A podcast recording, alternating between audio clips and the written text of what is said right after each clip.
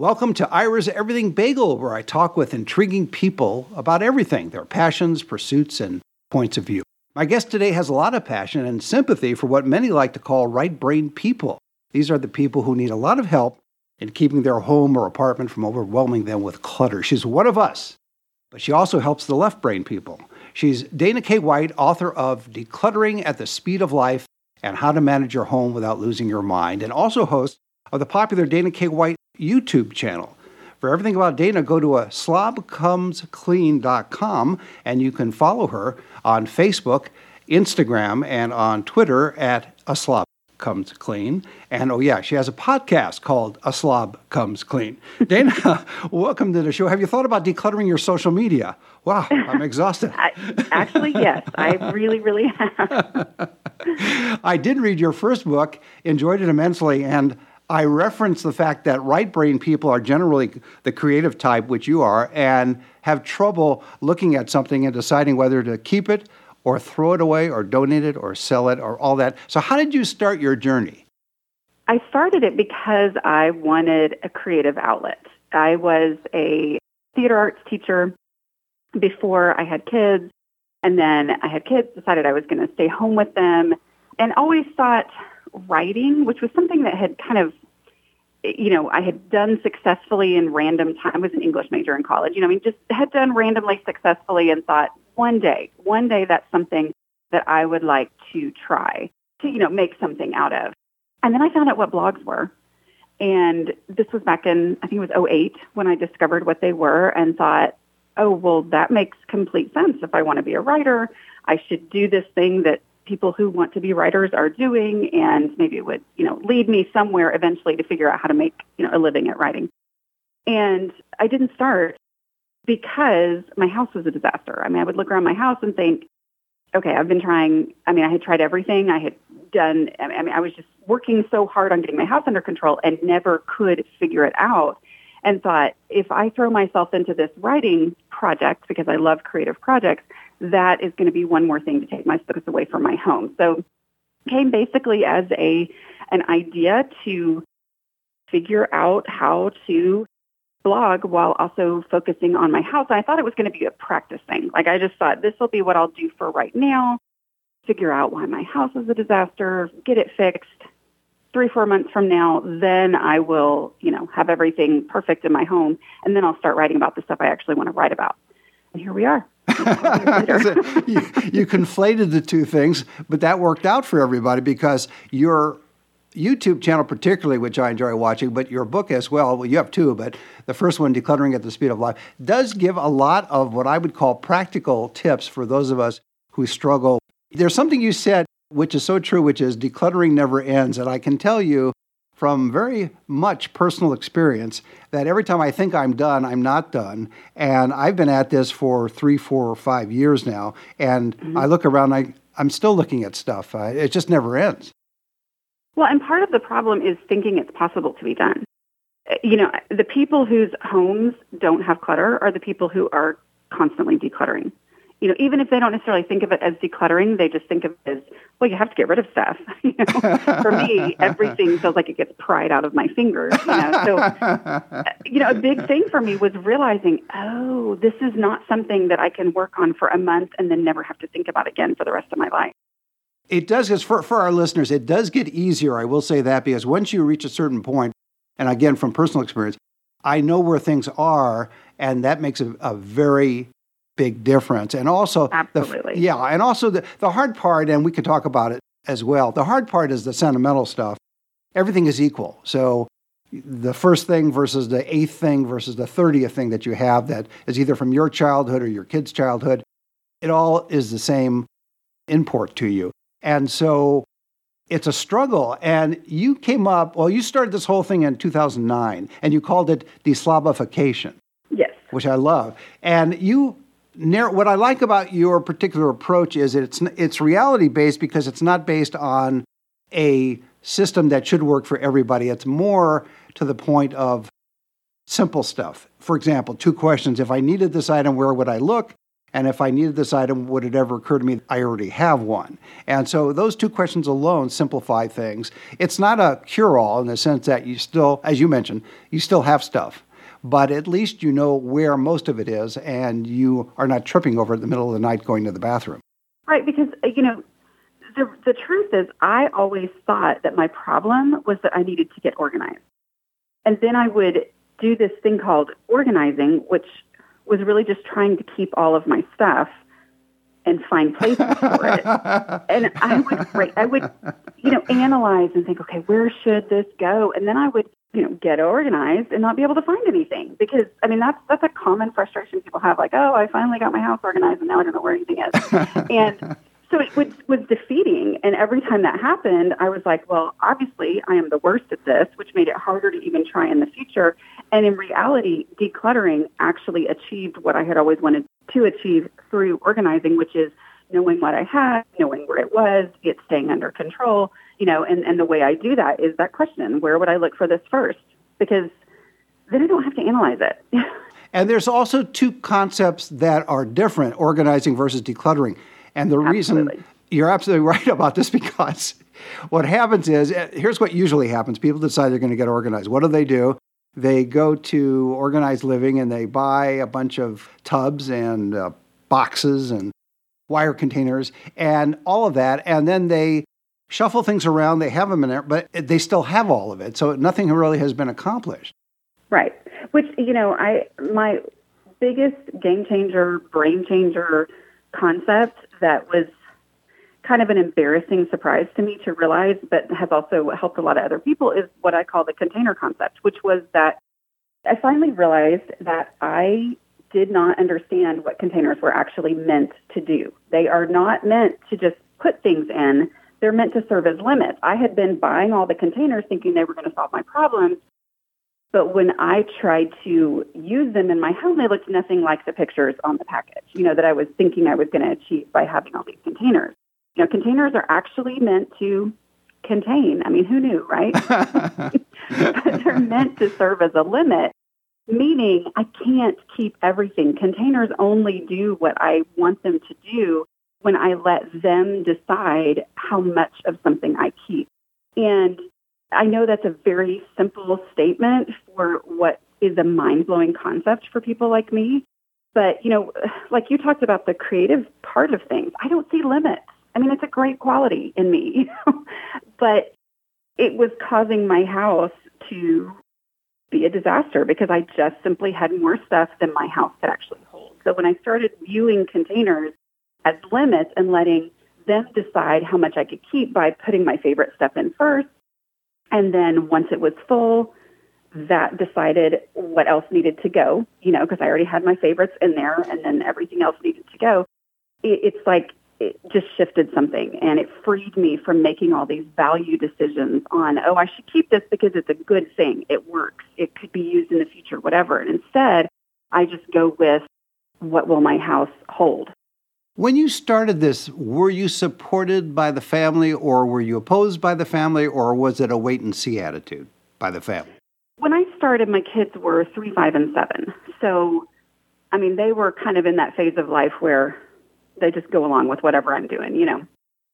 It was, so I do have to clarify, when I started the blog, A Slob Comes Clean, I didn't tell anyone what I was doing. Like, it was such an act of desperation. It was such a thing where I was assuming I was going to fail again and this also wouldn't work that I didn't tell anyone, I didn't even tell my husband what I was doing. And so the, the beauty of that that I see now is that I didn't, it, it put all of the pressure on myself. I, I didn't I wasn't able to start the way I had always started every other, like, okay, everything's going to be different starting today. You know, I'd always had those moments of I'm going to change, I'm going to change, and I would like sit the family down and say, "Hey guys, this is how we're going to start doing things." And they had no background in, in these things I said we were going to start doing. We're going to start, you know, cleaning up our room every single day. We're going to start picking up the living room before you go to bed and all that kind of stuff. And they would just look at me with no basis, you know, no understanding of what I was talking about because that was not the home that I had established for them. So when I was only able to focus on myself and what I was doing and not doing and why, it caused me to, you know, only focus on what I could do. And I saw the impact of just doing it myself.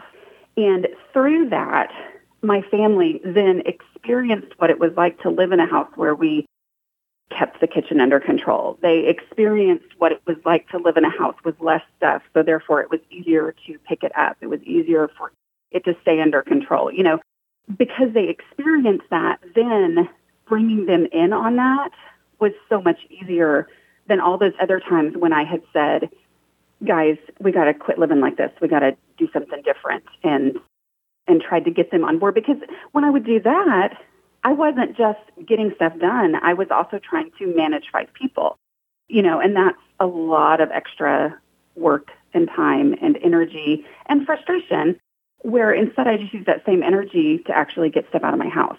And that made a real impact. Does that make sense? Yes.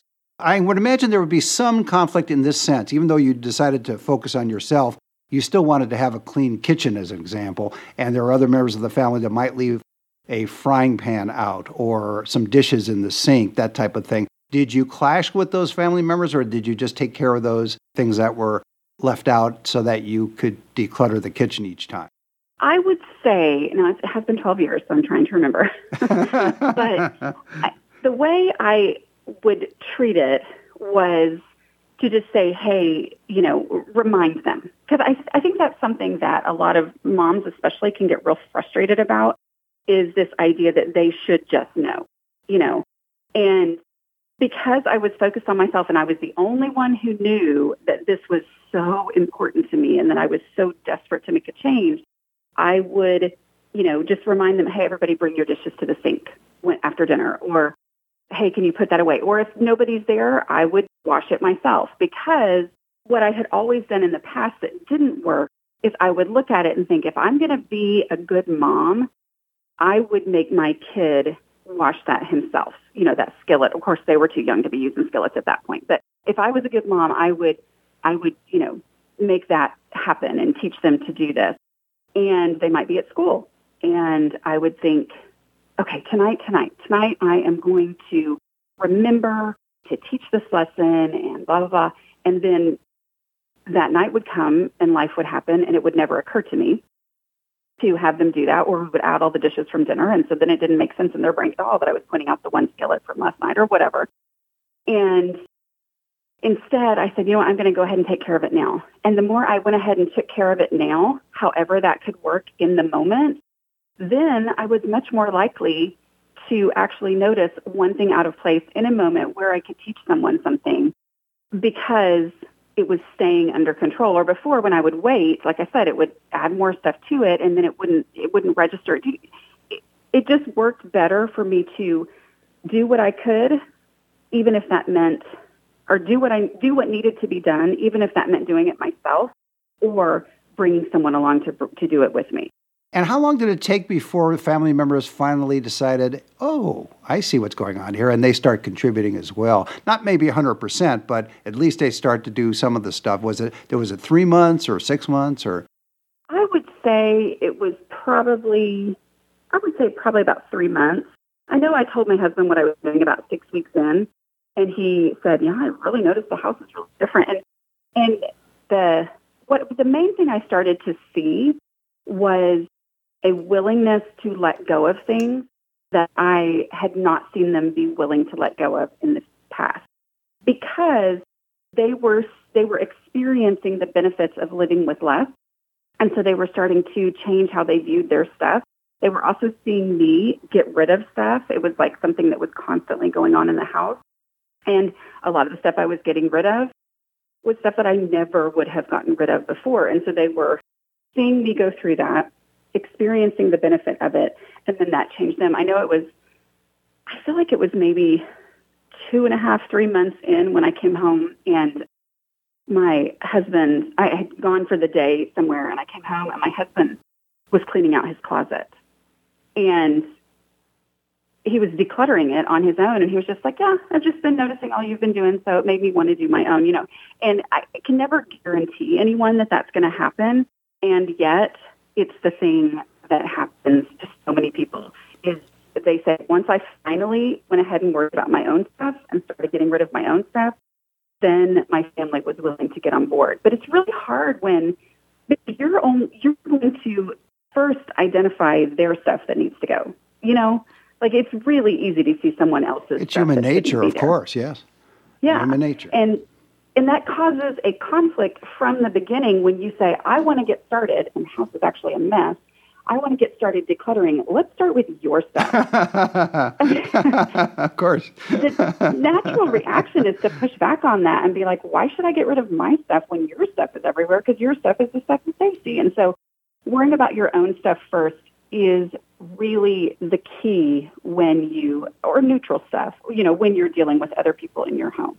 The other thing is to focus on the visibility rule because, you know, you maybe can declutter in a, you know, far off closet that nobody's ever going to see and they're not going to see the impact of it. It's going to take longer before people start to change their view of your home and of stuff than if you focus in visible areas so they are experiencing the benefit of this work that you're doing. And even if it doesn't necessarily register right away, they are going to be noticing sooner the, the impact on your home of decluttering. Makes sense. I would imagine you get a lot of correspondence from people that thank you for what you are doing because they have not been able to figure it out for decades of their own lives. And all of a sudden, you're giving them a way to think about it. And you also admit to your own failings, which is, a, I think, the connection you have with your audience. Yeah, I do. I hear from people all the time who say the same thing that I was saying when I first got started on this, what was an anonymous blog in the beginning.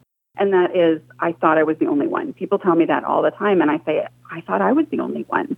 And there is something about knowing that I'm not just this one broken person in the universe who doesn't understand what everybody else understands. There's something about that that is very freeing to then be able to make progress. And when you decided to do this full time, here, here's the interesting part from my point of view is that the subject, it's, in a sense, sounds very simple decluttering. How do you do it? And maybe you come up with a couple of concepts. But you're putting out two books, you're putting out all these videos, you're putting out all these podcasts. So clearly, it's a little bit more of a sophisticated subject than we mostly think about. It's not just one approach, it's not one just one concept, it's just not one method or procedure to keep decluttering. You're panning a gold mine, I guess, in that sense. and you, I don't know if it's a gold mine necessarily.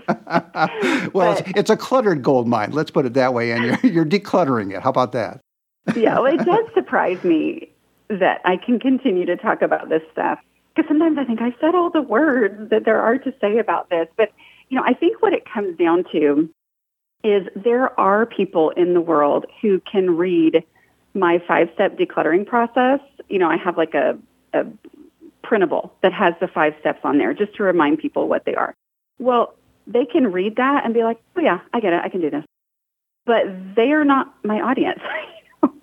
my audience is made up of the people who have failed so many times that they just don't think hope, or who this is a constant struggle and who, you know, declutter a space, turn around, and oh my goodness, what happened again? You know, so there's a lot, there's a lot of depth to this issue of, you know, why does it, why is this hard for me? Um, what are some angles that I need to, you know, go from, you know, or look at this situation from? Because it's technically, yes, the steps are simple, but there is so much background and there some people are just that feeling of being completely overwhelmed that they have to work through. All of those things have to be dealt with. And I've also realized, you know, it hit me at one point, probably after about the first 150 podcast episodes, that I thought, you know, when you hear people who have radio shows and they're answering people's questions, they're giving the same answers over and over and over. You know, I mean, that's what they do. And I realized, oh, people need to hear the same thing again and again and again from different angles. You know, I mean, but when it's a constant struggle, you do have to continue to hear this talked about. Well, it's a reinforcement. And then Yes. To, to your audience, though, those are the people who, when they print out those steps that you offer on how to declutter, now have a piece of paper they don't know what to do with. Yeah. They're frozen. I mean, there's a paper sitting on their desk, and now, well, there are the steps that I need to declutter, but now what do I do with this piece of paper that has the steps on how to declutter? Where do I put it? If I put it in a container, will I find it again? Because I have all this other stuff around. So it's that audience, I think, that you appeal to because you give hope and you give suggestions and you reinforce it. And you even go down other paths as well. I've seen a few videos of yours where you start on subject A and you eventually get to it, but you've you've moved on to B, C, D, E, F, G, and H. and then, yeah, rabbit trails are my thing. yeah, and then you come back to A, which which I think how is how most people actually relate. So that's how I think that's why it's so popular that you do this. When you decided to write the book, a book is different from a YouTube video or a podcast in that this is something that requires much more discipline and you have to focus on it. You have to devote X amount of time to writing each day, and you have to get it done by a certain day. You have to get it published by a certain day.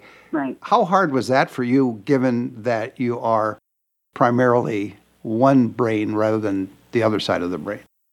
Well, you know, I say one of the things that actually is part of my problem in my home, but is ultimately my superpower, is that I have a project brain one of the things I had to realize was that the reason I had never been able to actually make real progress in my home is that I was always treating it like a project, meaning I was planning out the steps of what I was going to do. I was trying to set aside the time.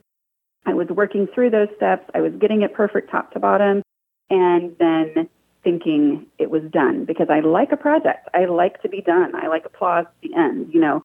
But that didn't actually work you know? yeah. because the reality is your dishes get dirty again the next day even if you cleaned your house top to bottom you're going to have dirty dishes and dirty bathrooms and laundry and all that kind of stuff and so viewing my house like a project was part of my problem well it's also a superpower in that i like a project and writing a book is very much a project you know so for that i had got to use this part of me that where I feel very competent. And of course, you know, I was wanting to be a writer from the very beginning. So, you know, putting it into, I had my spreadsheet and I had my dividing my word count by this, you know, many days that I wanted to be able to get to this point in it. And then I, you know, so all that kind of stuff. That part is actually really fun to me. So you do have two you have the right brain and the left brain in that sense. We talk about creative on one side, but very organized in that sense for projects on the other. Yeah, I think, and, and that's one of the things too that, you know, if you ask me to organize something big, like with people and a beginning, a middle, and an end, I, that's my that's my wheelhouse. I mean, that's where I really have this organizing part of me down. But when I would always say I can organize people, I just can't organize things.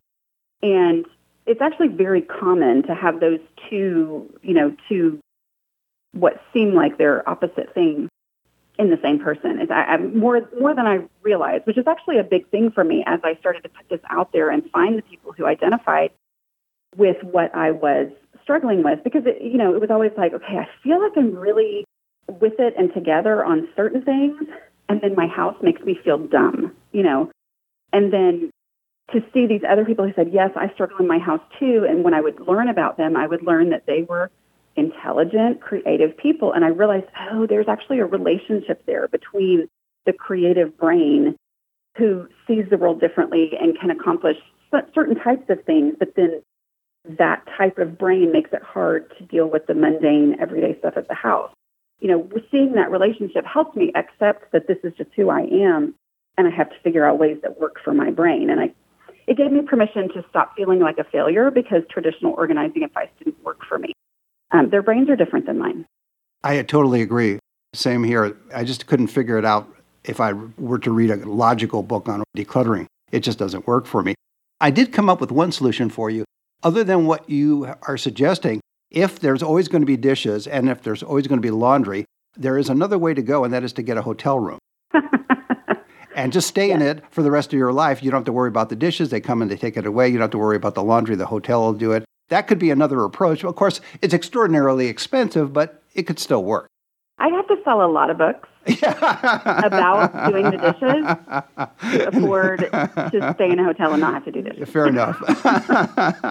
Before I let you go, tell us the most meaningful response you got from a listener, viewer, or reader. Oh wow. Okay. Um, ah. Yeah, just I, I th- because you, I'm sure you get, as I mentioned earlier, you get a lot of correspondence. I use the word correspondence, but email or letters or whatever that indicate that you've had an impact on people. So there must be one that sticks out in your left and right brain of someone who was transformed in their life by what they learned from you. Yeah, I mean, I think I'm going to be completely honest and tell you, I think that one of my very favorites was a letter from a husband of someone who struggles this way. Who he was a, a letter carrier and would listen or listen to how to manage your home without losing your mind on audio as he was delivering mail.